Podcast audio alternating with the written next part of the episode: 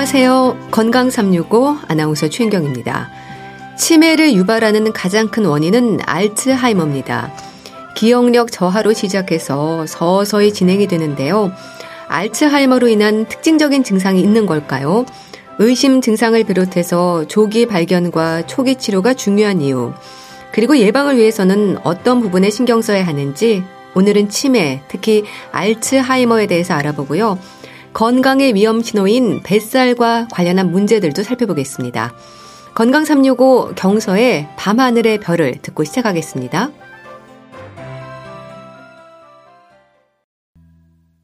KBS 라디오 건강 365 함께하고 계십니다.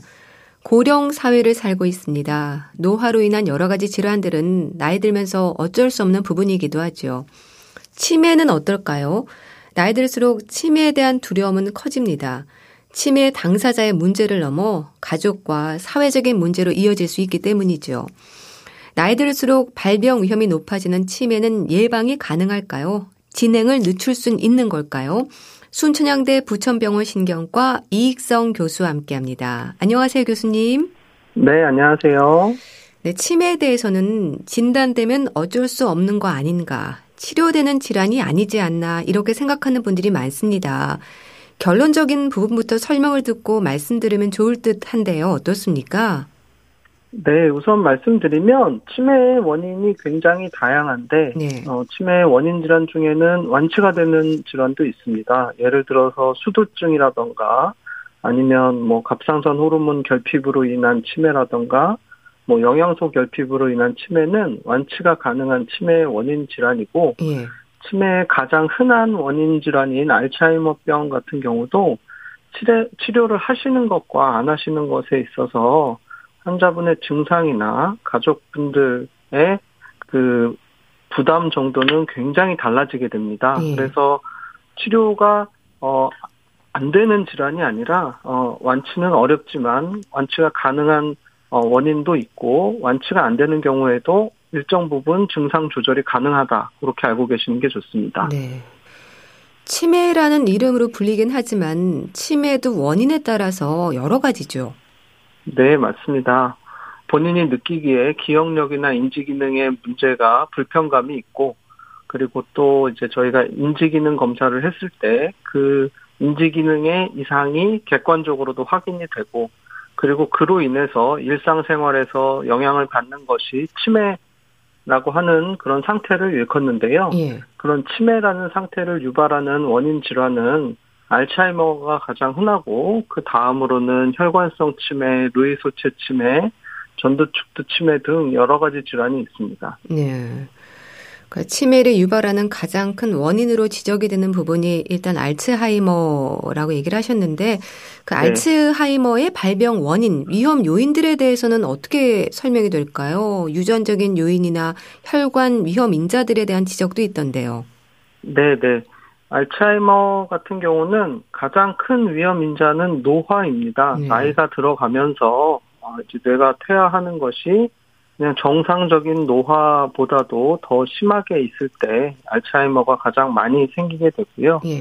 그리고 어말그 혈관성 위험 인자라는 것은 어 예전에는 저희가 크게 생각하지 않았던 것들인데 혈압이나 당뇨, 고지혈증과 같은 그런 혈관이 안 좋아질 수 있는 지병이 있으신 분들 같은 경우에 예. 알츠하이머 위험도가 좀 더 높아지는 것으로 알려져 있습니다. 예. 그리고 유전적인 요인 같은 경우는 많이 어, 환자분들께서 걱정을 하시는 부분인데 예.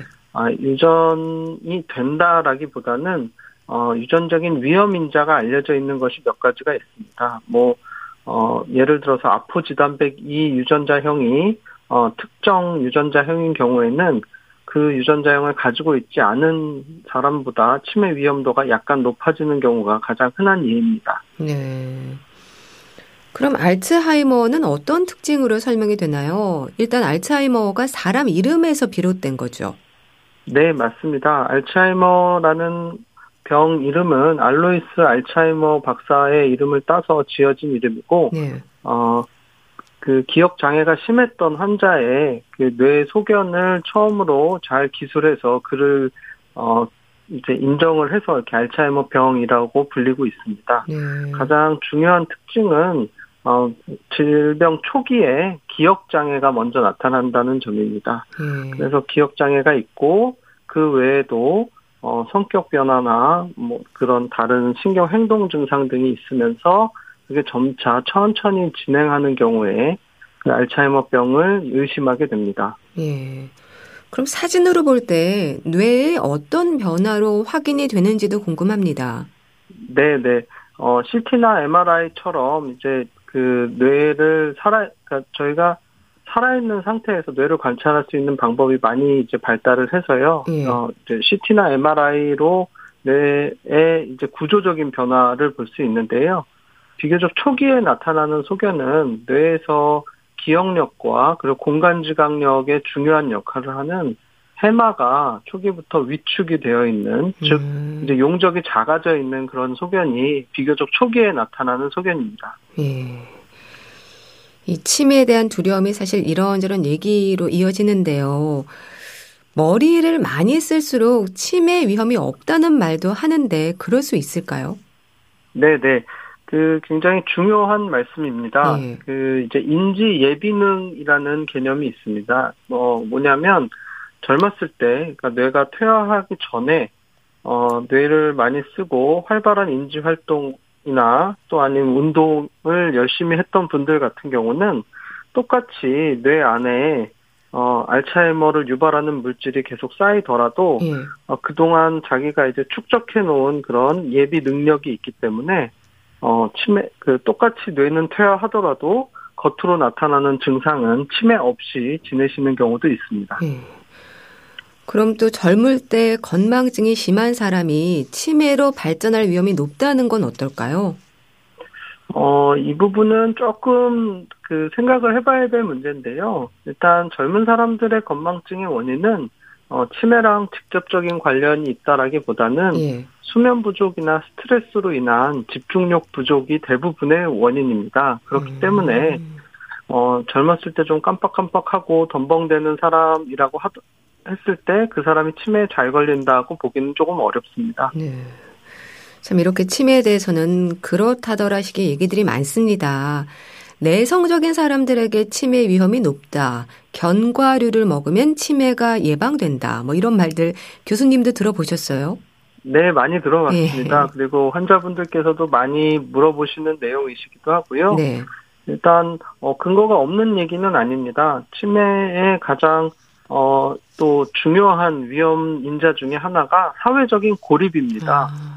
노년기에 들어서도 활발하게 사회활동을 하시는 분과 그렇지 않고 집에만 계시고 조용히 지내시는 분을 비교했을 때, 어, 그 활발한 사회 활동이 치매 예방 효과가 굉장히 중요합니다. 네. 그렇기 때문에 아무래도 내성적인 분들 같은 경우 그렇지 않은 외향적인 분들에 비해서는 약간은 어, 위험도가 조금 더 있는 것이 사실입니다. 네. 그리고 견과류 같은 경우가 또 많이 물어보시는 내용인데요. 예. 실제로 치매 예방에 도움이 되는 음식 중에는 견과류가 대, 대표적이고 예. 그리고 이제 야채나 그리고 오메가 오메가 3가 풍부한 등푸른 생선 등이 치매 예방에 도움이 되는 음식입니다. 음.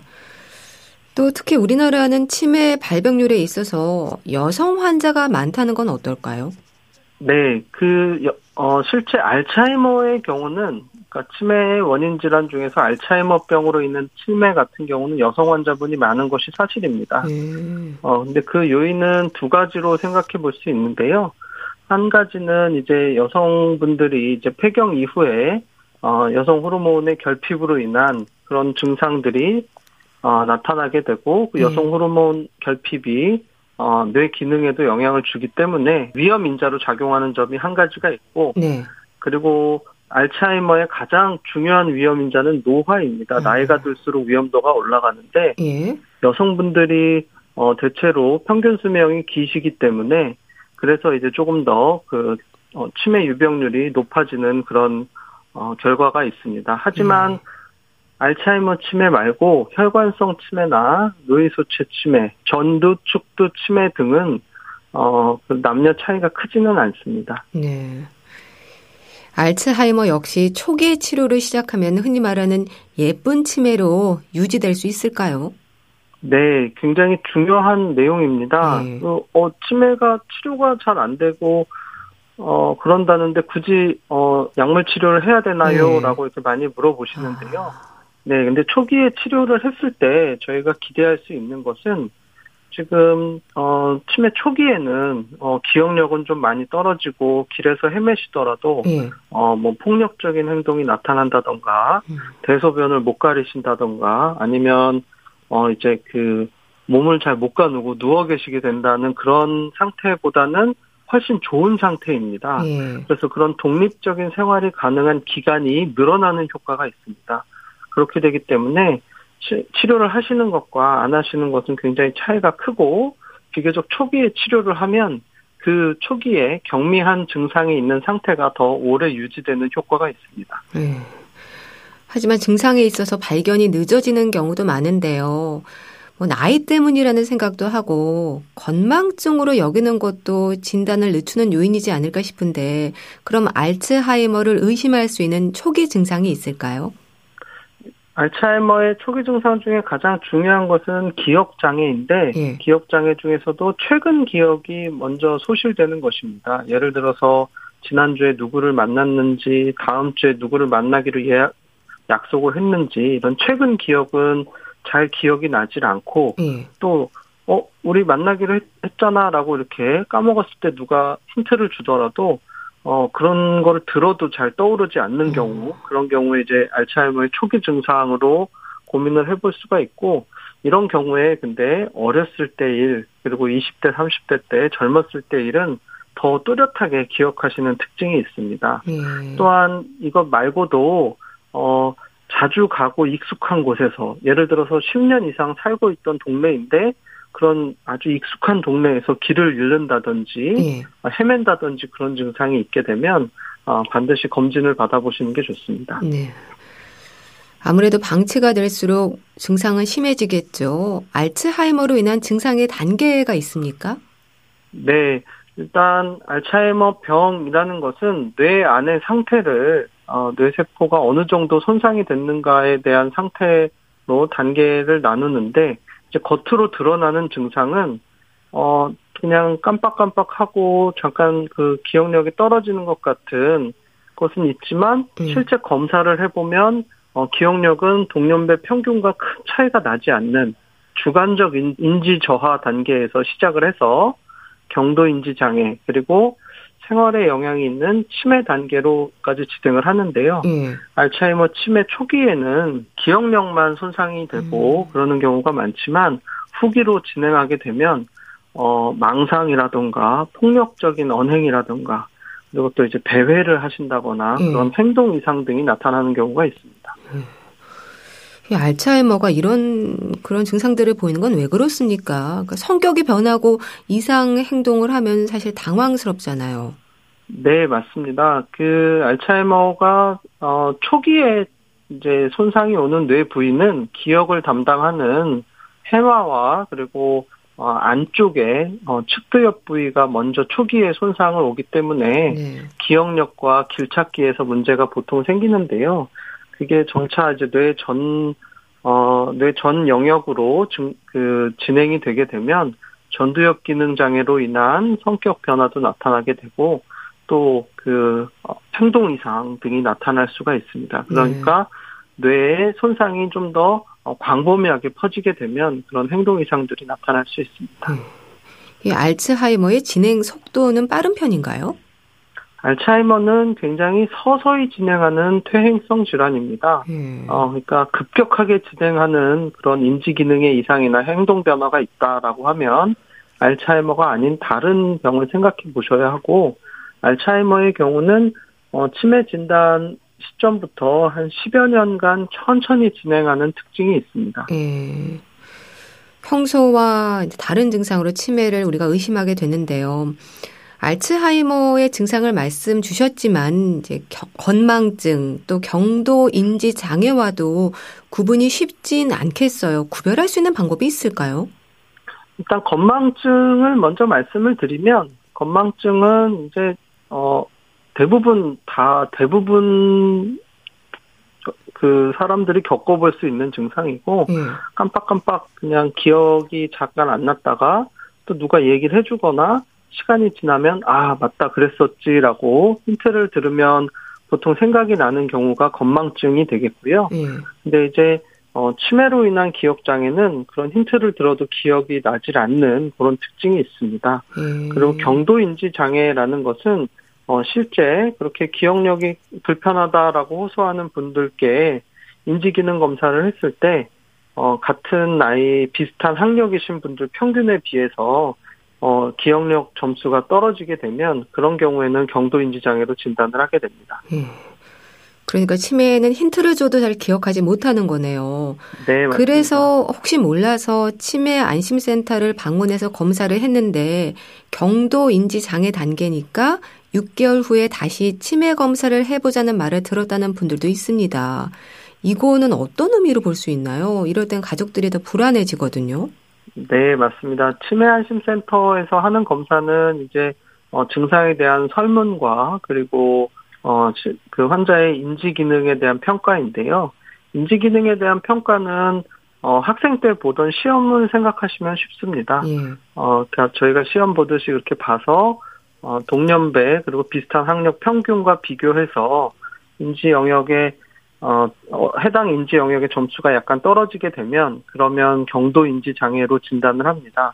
경도 인지 장애는 그러니까 어, 정상적인 노화와 치매의 중간 정도 되는 음. 그리고 이제 치매 전 단계라고도 부르기도 하는 단계입니다. 음. 하지만 그렇다고 해서 그게 다 치매로 진행이 되는 것은 아니기 때문에 어, 그 증상 변화 정도를 6개월에서 어, 1년에 한 번 정도 관찰을 하는 것이 좋고 그런 의미로 미리 준비한다라는 것으로 생각을 하시면 좋을 것 같습니다. 음. 근데 이 경도 인지 장애가 치매 전 단계라면요. 그 단계에서부터 치료가 진행이 돼야 하지 않을까요? 네.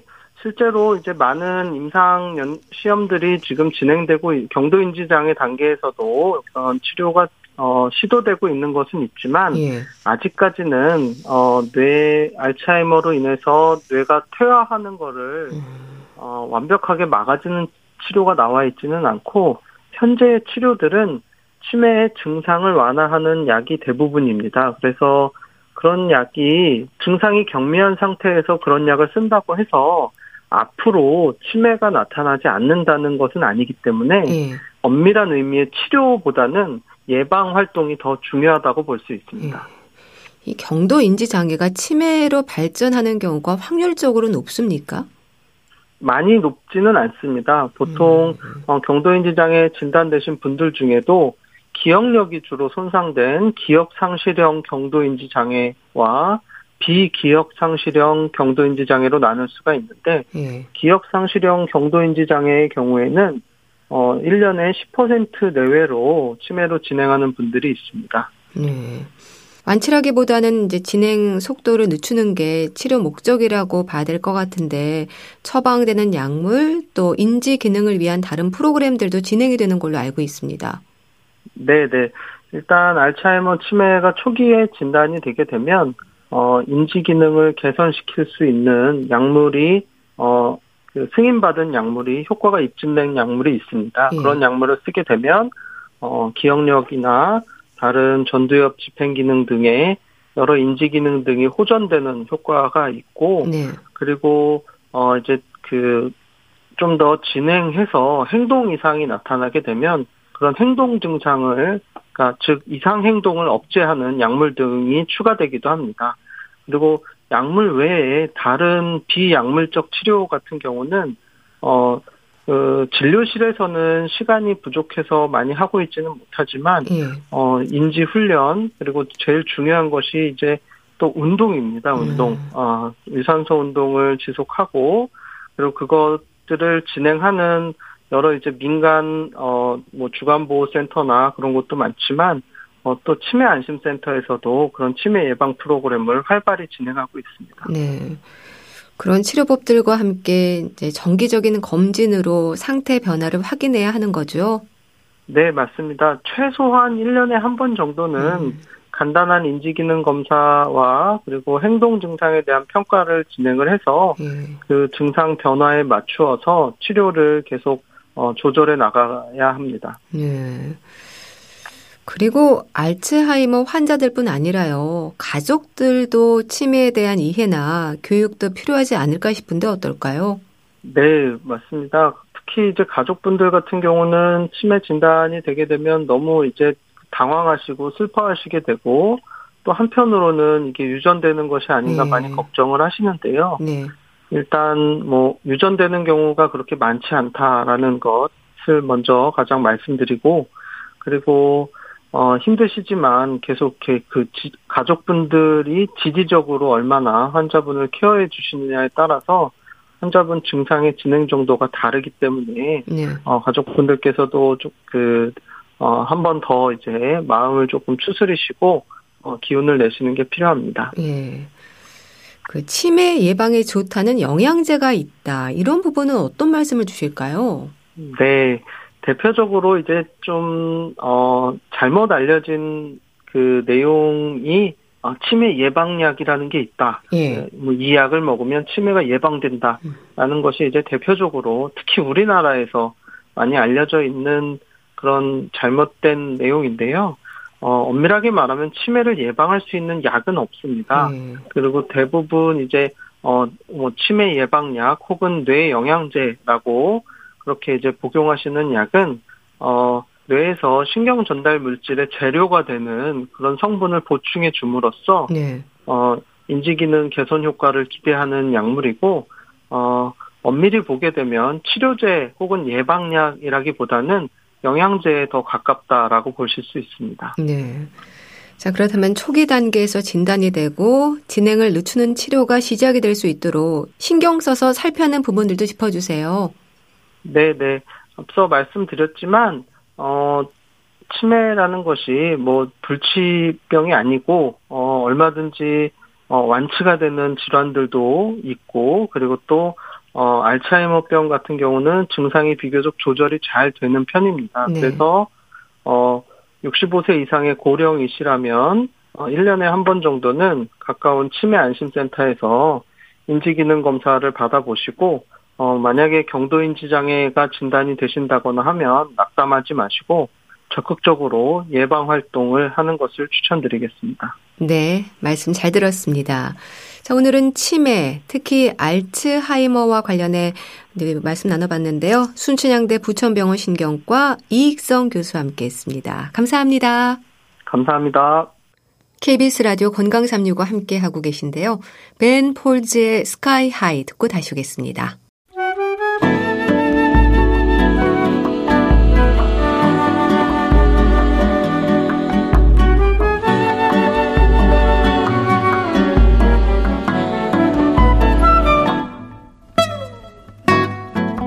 건강한 하루의 시작. KBS 라디오 건강 365. 최윤경 아나운서의 진행입니다.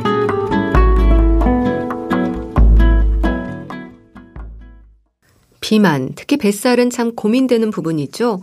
중년 이후로 가면서는 나이살이라는 이름으로도 불리는데요. 나이살이라는 게 있는 걸까요? 건강의 적신호로 지적이 되는 뱃살을 경계하기 위해서 어떤 노력을 해야 할까요? 대한의사협회 백현욱 부회장과 함께 합니다. 안녕하세요. 네, 안녕하십니까. 나이살이라는 말을 하지 않습니까? 나이살은 있는 건가요? 우리 결론부터 말해 볼까요? 예. 결론은 있다입니다. 아, 그러면 왜 그럴까 궁금하시죠? 예. 나이가 들어가면서 기초 대사량이 줄어들곤 하거든요. 네. 그 이유야 활동량이 줄건 아니면 호르몬 분비가 변화하건 여러 가지 이유 때문에 근육량이 감소하고요. 따라서 젊었을 때보다 기초로 소모하는 열량이 감소합니다. 그러니까 예전하고 똑같은 양을 먹어도 네. 살이 찌기 쉽다는 얘기죠. 그렇게 해서 과다 열량이 생기면 결국은 지방으로 쌓이게 됩니다. 네. 이것을 우리가 나이살이 찐다라고들 보통 이야기합니다. 네. 이 뱃살에 대해서는 특히 중년 이후로 고민하는 분들이 많은데요. 노인들의 복부 비만이 주는 위험 크죠? 그렇죠. 예. 복부 비만이라는 거는 일반적인 왜 살쪘을 때 우리가 찌는 피하 지방이 아닌 주로 내장 지방이 축적된 것이라서 문제가 되죠. 네. 내장 지방은 장기 사이사이에 쌓이는 지방이잖아요. 일반적으로 지방세포는 사이토카인이라는 여러 가지 활성 물질을 분비하는데 특히나 비만으로 커져버린 지방세포는 대사증후군을 유발하는 소위 나쁜 활성 물질을 더 많이 분비하는 경향이 있습니다. 네. 그래서 내장 비만이 심하게 동반될 때는 대사증후군의 발생 위험도가 현저하게 높아지는 걸 우리가 볼 수가 있거든요. 근데 아시다시피 대사증후군은 생활 습관병이라고 예전에 묶었던 그러니까 성인병이라 불리던 질환의 묶음이라고 할 수 있는데요. 네. 거기에는 뭐 복부 비만도 들어가고요. 고혈압, 고혈당, 즉 당뇨병도 들어가고 고중성 지방과 낮은 HDL 콜레스테롤, 즉 이상지혈증 이런 것들이 한데 묶인 거잖아요. 네. 그렇기 때문에 내장 지방이 많이 축적됐을 때 대사증후군 위험도가 4.1배가 증가한다니까 심각한 건강에 문제인 것은 분명합니다. 네. 대사증후군 말씀하셨지만 복부 비만으로 예측할 수 있는 건강상의 위험도 많지 않을까 싶습니다. 그렇죠. 방금 말씀드렸듯이 복부 비만이 심하면 대사증후군 위험도가 4배 이상 증가한다고 말씀을 드렸는데요. 네. 그 하나하나의 요소만 따로 띄어서 보아도 고혈압만 해도 2배, 이상지혈증도 2배, 음. 당뇨병도 2.1배가 증가한다니 하니까 이 질환들이 진행돼서 발생하는 합병증들을 금방 우리가 연상할 수가 있습니다. 예. 즉 동맥경화증이 잘 생길 테니까요. 이것과 연관돼서 심혈관계 질환, 뇌혈관 질환, 치매 이런 거 당장 발생하기 쉽다는 거 이해가 되시잖아요. 예. 그러니까 결국 심근경색증이나 협심증 등의 허혈성 심질환, 뇌졸중, 치매 이런 병들이 노인들한테 흔하기도 하고 또 사실 우리가 살면서 가장 발병을 두려워하는 질환들이잖아요. 음, 네. 그뿐만 아니라 그 흔한 당뇨병은 이런 질환들에 더해서 뭐 망막 출혈이나 백내장 등으로 눈이 안 보일 수도 있고 콩팥이 망가지니까 혈액투석을 평생 하게 되거나 신장 이식이 필요할 수도 있고요. 말초 신경염으로 아파서 힘들거나 당뇨 발 등으로 발가락이나 하지 절단까지도 이룰 수 있으니까 네. 결국 복부 비만이 노인의 건강과 노인의 삶의 질에 아주 밀접한 관계가 있다. 이런 말씀은 뭐 당연히 드릴 수가 있죠. 네. 근데 또 노년기의 뱃살은요, 단백질 부족이 원인일 수도 있다는 말도 있던데 그런가요? 어, 노화 자체가 근육이 감소하는 근감소증으로 진행하기가 매우 쉽잖아요. 네. 그래서 근감소증 자체가 기초대사량이 감소하는 주요 원인이 되니까 그 결과로 어, 인체 구성 성분 중에 체지방량이 기본적으로 늘어날 뿐더러 근육이 줄어들어서 오히려 과잉 칼로리가 지방으로 쌓이는 복부 비만이 진행될 가능성이 매우 높아서 결국 단백질 섭취가 부족하면 근육의 재료도 부족하고 상대적으로 섭취하는 어, 식사의 탄수화물량이 과다해서 음. 어, 이러한 그 노년기의 뱃살, 복부 비만을 유발하기 쉽다. 맞는 얘기가 됩니다. 음. 좀 말씀해 들으니까 성장기 아이들만큼이나 노인들에게도 영양의 균형은 참 중요하다는 생각이 듭니다. 맞습니다. 예. 어린이야 왜 키가 크기 위해서 우리 모두 신경을 쓰잖아요. 아, 성장하기 위해서 열심히 잘 먹어야 되고 이것저것 줘야 되고 단백질도 줘야 되고. 근데 이제 노인들은 아무래도 상대적으로 스스로도 식사의 내용에 대한 관심도가 떨어지고요. 예. 또 입맛이 떨어지는 등 식욕 부진 등의 이유로 먹는 양의 감소는 물론이거니와 질 좋은 단백질 섭취가 참 어려울 경우가 많죠. 뿐만이 아니라 비타민 D나 칼슘이나 아연 등의 미세 영양소도 부족한 경우가 매우 많고요. 그래서 노인들 역시 어린이 못지않게 균형 잡힌 영양을 갖추어서 식사를 한다는 거 정말 중요한 요소가 되겠습니다. 음. 근데 같은 양을 먹어도 노인들은 다른 나이대보다 영양소 흡수력이 떨어진다는 말도 있던데 그런가요? 네. 노화로 인한 장기 기능 저하에 소화기도 예외가 될 수는 아, 예. 없죠. 그러니까 우선 구강부터 살펴보자면 치아 부실로 당장 씹는 기능이 아, 떨어지잖아요. 아, 그러니까 뭐 침에서 나오는 아밀라제 효소도 작용할 기회가 줄어들 뿐더러 위 또는 소장 초입부의 췌장 소화 효소 분비, 위의 분비물도 다 감소 경향이 있고 또 그거 결과 때문에 소화가 잘 되지 않는 거 더하기 소장의 흡수력 자체 기능도 역시 줄어들기 때문에 아무래도 젊은 연령층보다는 영양소의 흡수력이 떨어지는 경향은 지극히 당연하다고 할 수 있겠습니다. 예. 그럼 영양에 있어서 노인들에게는 특히 이제 영양 밀도가 높은 음식을 섭취하는 게 중요하다는 것도 그런 의미일까요? 근데 어떤 음식을 말하는 겁니까, 이게? 영양 밀도라는 말을 우리가 쓰기는 쓰는데요. 네. 뭐 아주 의학적인 용어라고 말하기는 어렵지만은 일반적인 의미에서 음식에 들어있는 열량, 총 칼로리에 비교해서 다른 영양소가 얼마큼 들어있는지 그런 아, 비율을 예. 말한다고 할 수 있겠습니다. 그래서 일반적으로 칼로리 대비 비타민과 미네랄 그리고 단백질 등이 충분히 골고루 들어있는 어, 저열량 고영양 식품 그러면 이제 영양 밀도가 높거나 혹은 좋다고 얘기를 할 수 있겠죠. 뭐 굳이 예를 들어 본다면 예. 뭐 콩은 단백질 식품인데 미네랄 비타민 풍부하잖아요. 음. 그리고 우리가 노상 강조하는 녹황색 채소 요거는 카로틴도 많고 아주 풍부한 비타민과 미네랄의 보고가 되겠죠. 그래서 네. 우리가 많이 드시라고 하고 있고요. 그다음 해조류라든지 조개, 어패류 이런 거 아주 좋은 음식이 될 거고요. 그 외에 뭐 생선도 비교적 오메가3 지방산이 높대거나 우수한 동물성 단백질과 함께 다른 영양소도 충분히 들어 있어서 네. 좋다고 할 수 있고 또 우리나라 사람들이 많이 이용하는 마늘 같은 거 아. 굉장히 좋은 음식이 되겠습니다.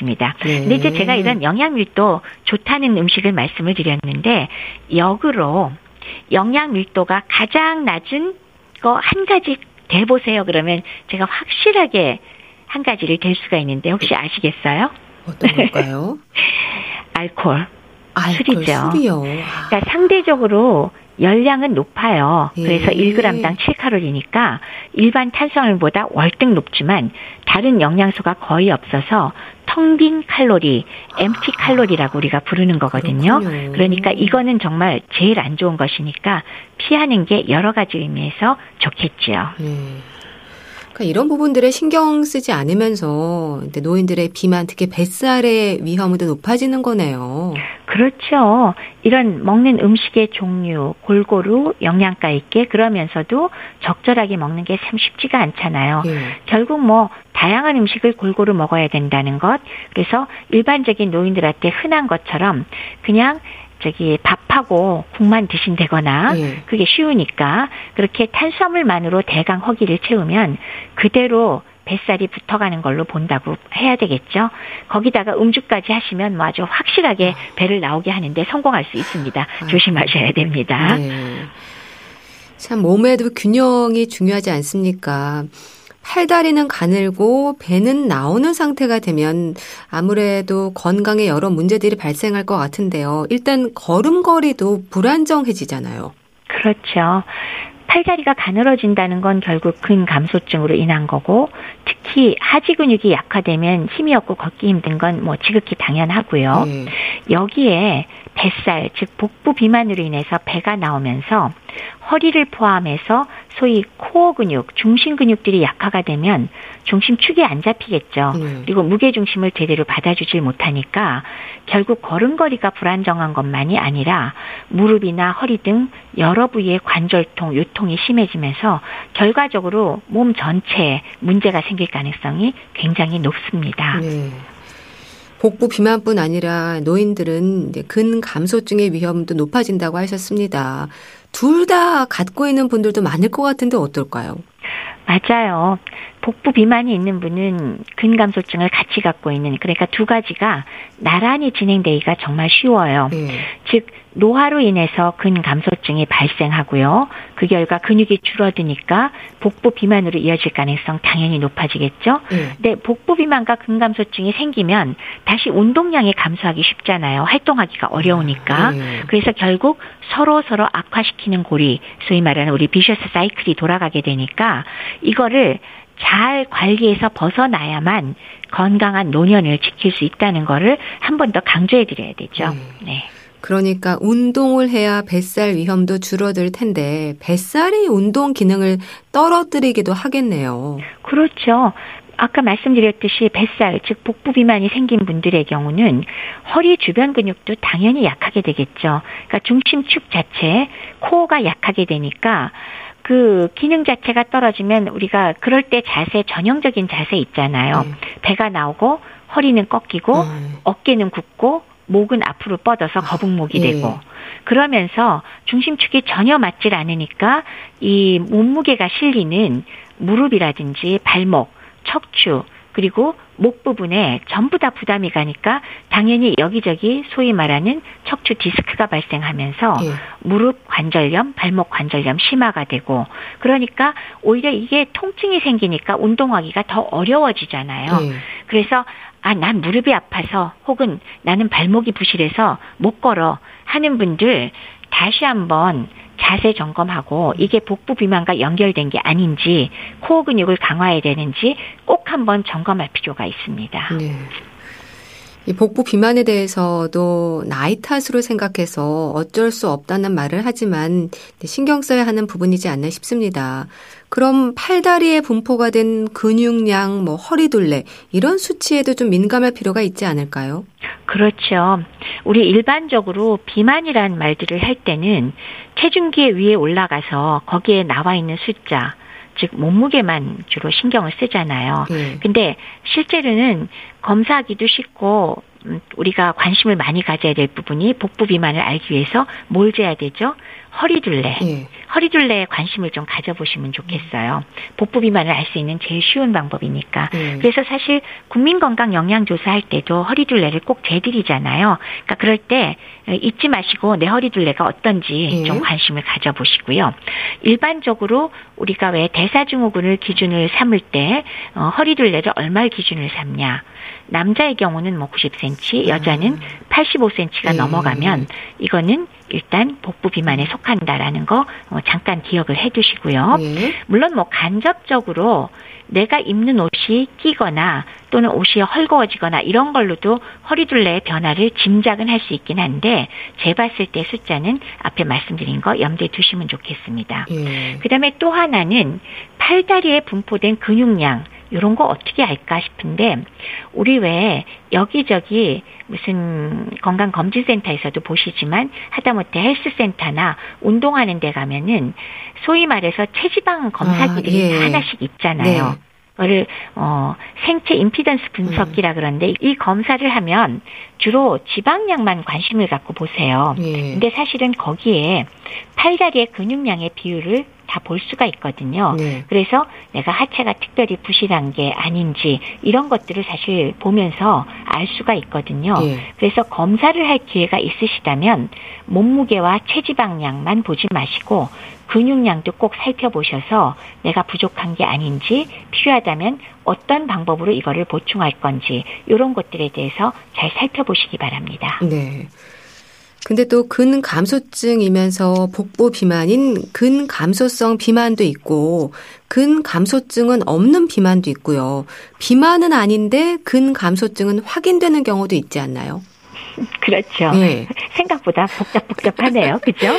일반적으로 우리가 비만 그러면은 먼저 생각한 그 지표랄까 수치는 몸무게와 연관된 체질량 지수를 먼저 생각하죠. 예. 그리고 몸무게를 왜 키제곱으로 나눈 거잖아요. 네. 그래서 어 이렇게 체질량 지수를 먼저 생각하지만 우리 왜 체형을 놓고 볼 때 항상 비교하는 그림 두 개가 있을 거예요. 네. 하나는 똑같이 체질량 지수가 높은 경우라도 근육량이 굉장히 많은 운동선수 유형이 있죠. 이 경우는 사실은 허리가 펑퍼짐하지는 않아요. 네. 똑같이 체질량이 높더라도 이 경우는 내장 비만이 예, 심한 쪽이 아니기 때문에 건강 문제가 실제로 별로 크지 않죠. 근데 똑같은 체질량 지수상 비만 숫자는 같더라도 근감소증과 복부 비만을 함께 가진 경우가 오히려 가장 흔한 유형이고 배가 나와 있으니까 허리는 펑퍼지만 그런 타입으로 관리를 열심히 해야겠다. 이건 누구나 다 공감을 하실 겁니다. 예. 근데 문제는 겉보기로 혹은 체질량 지수로는 전혀 살찌지 않았어요. 음. 비만이 아니에요. 오히려 말랐다 하고 싶은데 예. 그럼에도 불구하고 내장 비만이 심한 사람들이 있습니다. 음. 이런 경우를 우리가 마른 비만이라고 부르거든요. 네. 실제로 이 마른 비만형이 일반적인 비만보다 오히려 건강에 더 나쁘다. 그런 연구 결과들이 꽤 많이 나와 있습니다. 네. 뿐만 아니라 치매 발병률과도 관련이 돼 있다고 하거든요.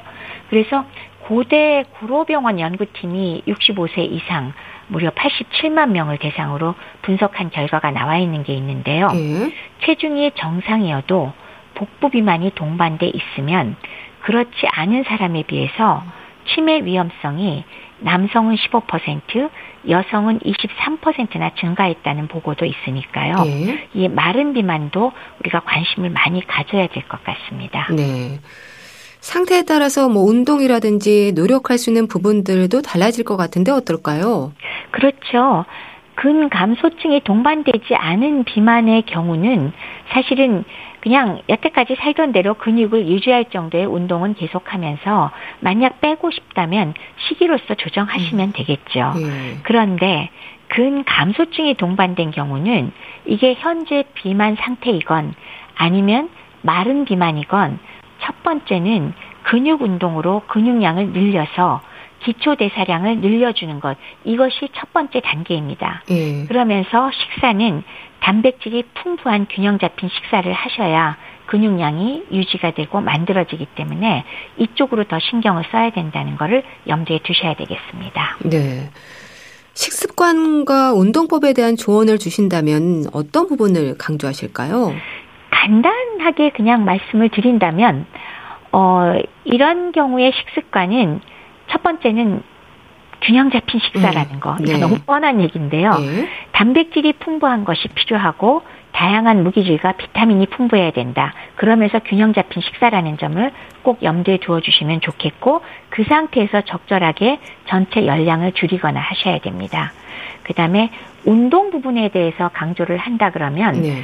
어, 계속 강조해 드리는 게 우리 보통 심폐 기능을 호전시키는 유산소 운동만 염두에 두잖아요. 네. 그러니까 뭐 달리기, 걷기, 자전거 타기 이런 것만 염두에 두는데 반드시 근육량을 늘려주는 근력 운동을 병행해야 되겠다라는 것을 염두에 두어 주시면 좋겠습니다. 네. 근력을 키우는 방법으로 노인들에게 가장 좋은 방법이라면 어떤 운동일까요? 물론 노인들에게도 근력을 키우기 위해서 아령을 들고 음. 혹은 여러 가지 뭐 스쿼팅이나 이런 것들을 권해드리기는 하는데 네. 물론 개인의 체력에 따라 다르기는 하지만 경우에 따라서 오히려 손상을 입히기도 하거든요. 그렇기 때문에 저는 오히려 가장 기본적인 거는 소위 말해서 우리가 스트레치 혹은 그냥 기본 체조라고 하는 거 있죠. 네. 그거를 정확하게 잘 해주시고 그러면서 거기에서 바른 자세를 취한 다음에 정확하게 걷는 연습을 해서 걷기를 하시는 게 좋다고 말씀을 드리고 싶군요. 네. 그래야 손상을 막을 수 있습니다. 네. 그러나 운동 능력이 뛰어난 분들의 경우는 다른 좀 더 강한 운동을 하셔도 괜찮습니다. 네, 알겠습니다. 자, 오늘은 건강의 위험 신호, 뱃살과 관련한 문제들 짚어봤는데요. 대한의사협회 백현욱 부회장과 함께 했습니다. 감사합니다. 네, 감사합니다. 적재의 별 보러 가자 보내드리면서 인사드릴게요. 건강365 아나운서 최인경이었습니다. 고맙습니다.